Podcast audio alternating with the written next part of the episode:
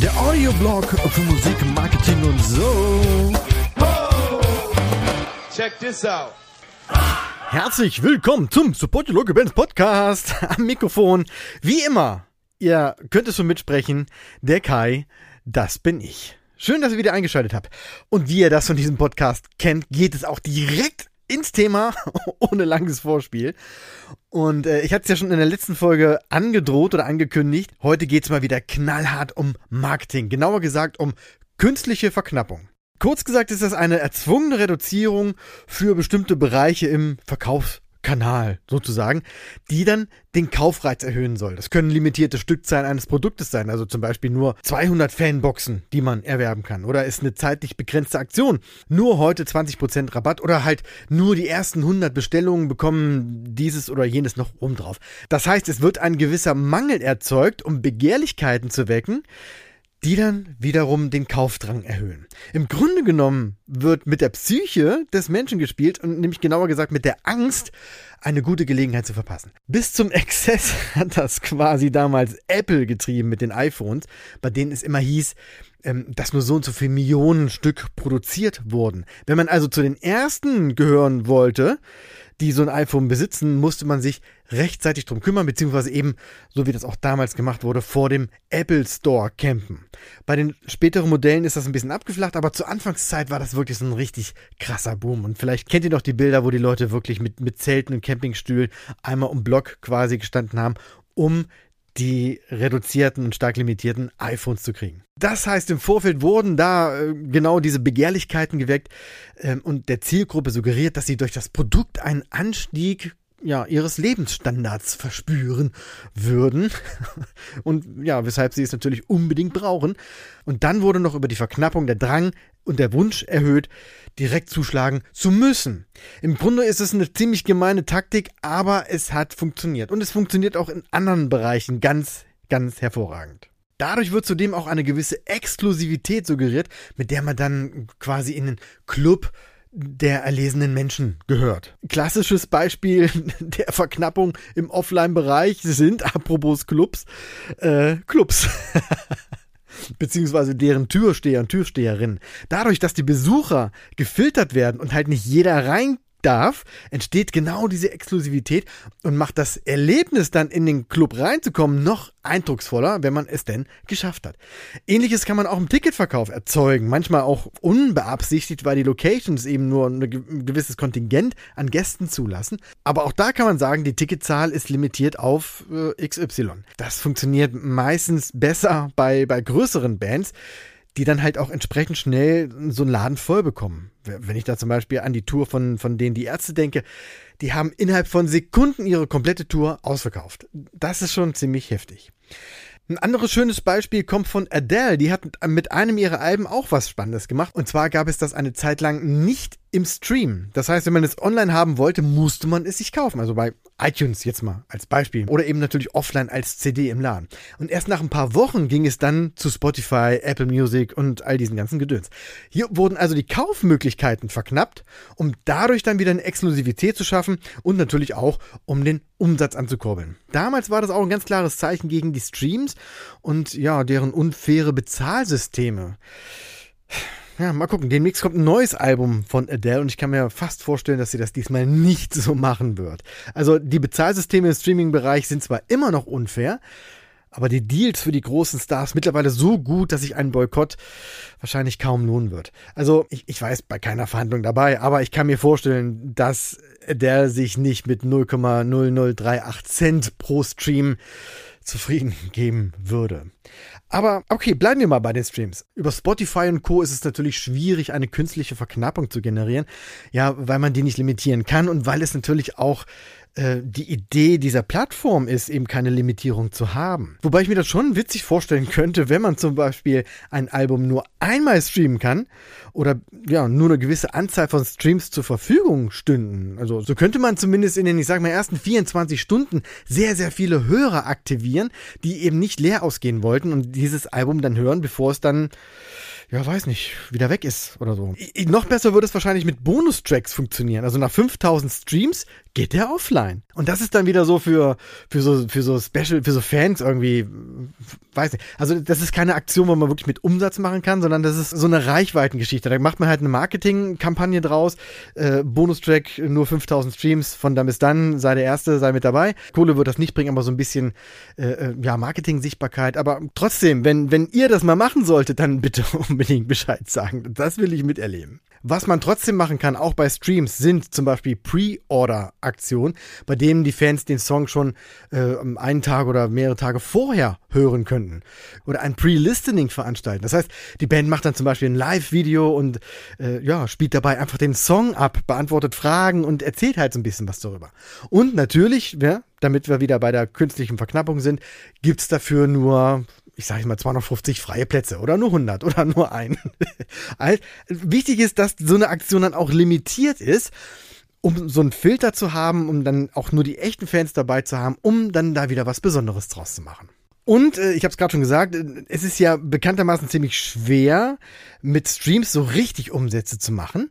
Ähm, deshalb sind limitierte Boxen oder einfach liebevoll gestaltete CDs oder Vinyls mittlerweile wieder sehr, sehr beliebt. Das heißt, nicht nur eine CD in so einem ollen Devil Case mit einem labbrigen zwei Seiten Inlay, sondern so ein, also mindestens ein Digipack mit schönem, geilen, fetten Booklet, keine Ahnung, ein paar Goodies dabei, Aufkleber äh, oder ein VIP-Pass, ähm, dazu vielleicht noch ein Online-Code für ein besonderes Video, was nur für die Fans bestimmt ist und so weiter. Das sind schon so Dinge, die immer noch funktionieren. Kostet natürlich mehr in der Produktion, klar. Aber wie ein weiser Mann hier zufälligerweise im Podcast hatte ich den mal ähm, immer zu sagen pflegt, Mehrwert, Baby.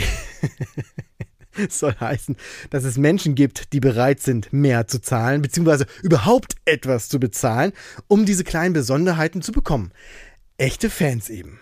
Und an der Stelle möchte ich nochmal auf die Fanbox von Finn Kliman und seinem Album Pop hinweisen. Ich hatte darüber schon in einem früheren Podcast gesprochen.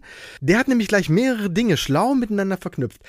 Zum einen hat er eine echt exklusive Box zusammengestellt mit dem Blick auf seine Fans, also auf das, was ihm selber gefällt und auch was seiner Zielgruppe, was seinen Fans gefällt, mit guter Qualität und Nachhaltigkeit. Dann hat er diese Box angekündigt, indem er halt in seinen Socials immer wieder Making-ofs eingestreut hat und äh, erzählt hat, was er da macht, ein bisschen Hintergrund, äh, Hintergrundstory.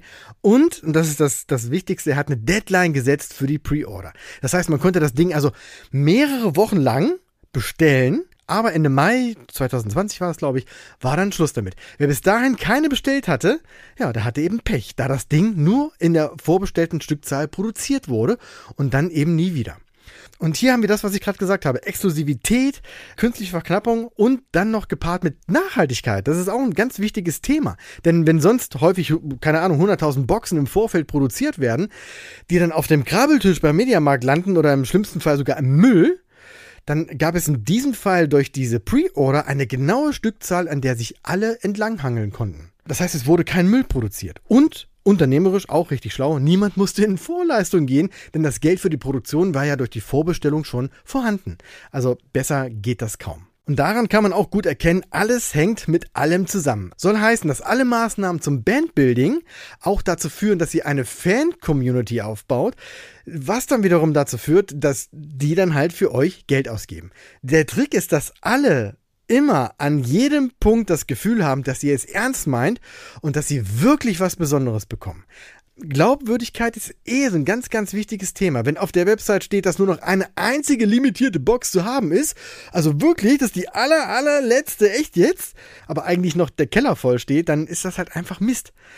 Kann man natürlich so nicht kontrollieren, aber wenn ich zum Beispiel derjenige bin, der den angeblich letzten Artikel kauft und dann einen Tag später sehe, dass da immer noch Stückzahl 1 steht oder 5 oder 10, ja, dann, dann passt das halt nicht. Oder auch Mist ist, wenn ihr etwas ganz, ganz super duper Exklusives anbietet, was es dann vier Wochen später wieder gibt. Äh, vielleicht genauso exklusiv oder im schlimmsten Fall noch billiger. Also dann vergrault ihr euch eure Fans. Dann wird euch bei der nächsten Aktion keiner mehr glauben und das Ding geht voll in die Hose. Denn wenn ihr das Vertrauen eurer Fans kaputt macht, dann schadet euch das als Band ungemein. Eben fällt mir noch eine andere Aktion ein, eine ganz frische Aktion von denen, die Ärzte, die habe ich ja immer ganz gerne hier im Podcast.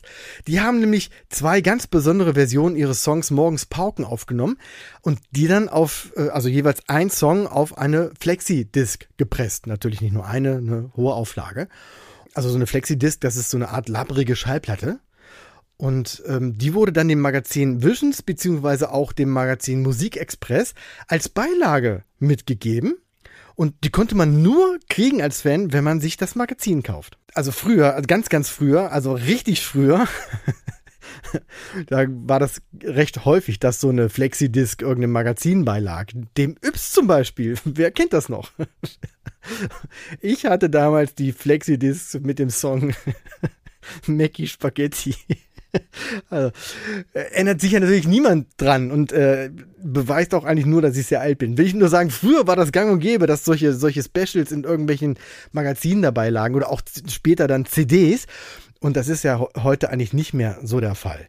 Die Idee hinter der Aktion ist klar. Wenn man den Song haben will, muss man zwingend die Zeitung kaufen. Oder in dem Fall beide Zeitungen, weil es waren ja unterschiedliche Songs. Und da es die beiden Songs danach nicht zu kaufen gibt oder auch nicht zum Streamen, hat man als Fan quasi keine andere Wahl. Also wahrscheinlich wird es den Song irgendwann doch nochmal auf YouTube geben, weil irgendeiner den dann äh, gerippt hat und dann online stellt.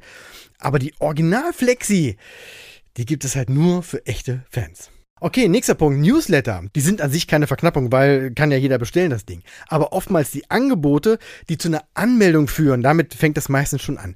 Ähm, kennt ihr vielleicht, vor allen Dingen im Coaching-Bereich ist das ganz häufig so, so sinngemäß melde ich zu meinem Newsletter an und bekomme mein Buch als PDF gratis. Will ich nicht pauschalisieren und auch generell auch nicht verteufeln, aber hat oftmals einen bitteren Beigeschmack. Ja, weil die Wertigkeit halt auch leidet. Ne? Ich meine, was soll das für ein Buch sein, das man so einfach verschenken kann? Das scheint dann wahrscheinlich irgendwas Zusammengestelltes zu sein und keine Ahnung, Omas Weisheiten vom Kalenderblättern abgeschrieben oder so. Natürlich übertreibe ich jetzt, aber stellt euch die Frage, was eure Lieblingsfans wirklich gut finden und verknüpft das dann mit euren Aktionen. Also ein Newsletter an sich ist eine gute Sache äh, als Marketingmaßnahme und auf jeden Fall zu empfehlen. Und so eine Gegenleistung fürs Anmelden anzubieten ist auch klasse.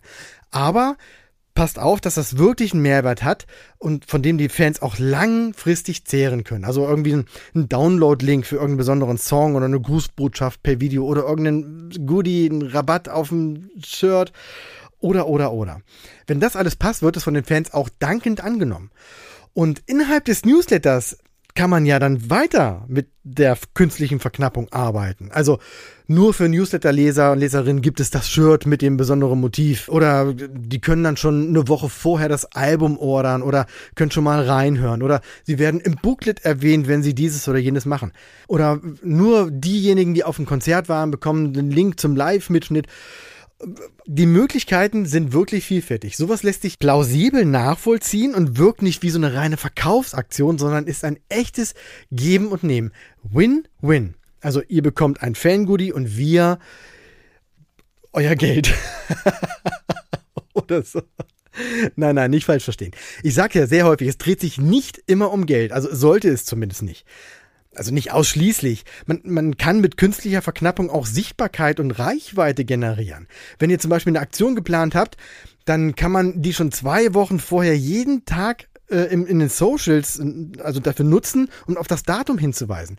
Das schon mal spannend machen und die Fans dann schön anheizen. Am Aktionstag selber, also mal vorausgesetzt, das ist so eine Ein-Tag-Geschichte, äh, gibt er dann richtig Vollgas und ist eben in ein paar Stunden so richtig on fire und kann da dann halt äh, irgendwas Besonderes anbieten. Ihr wisst schon, was ich meine. Irgendwie ein besonderes Shirt oder besondere Platte oder besondere Pressung oder diese Fanbox von vorhin. Und der große Vorteil ist, wenn ihr das so macht, dass die Kaufentscheidung schon im Vorfeld getroffen wurde.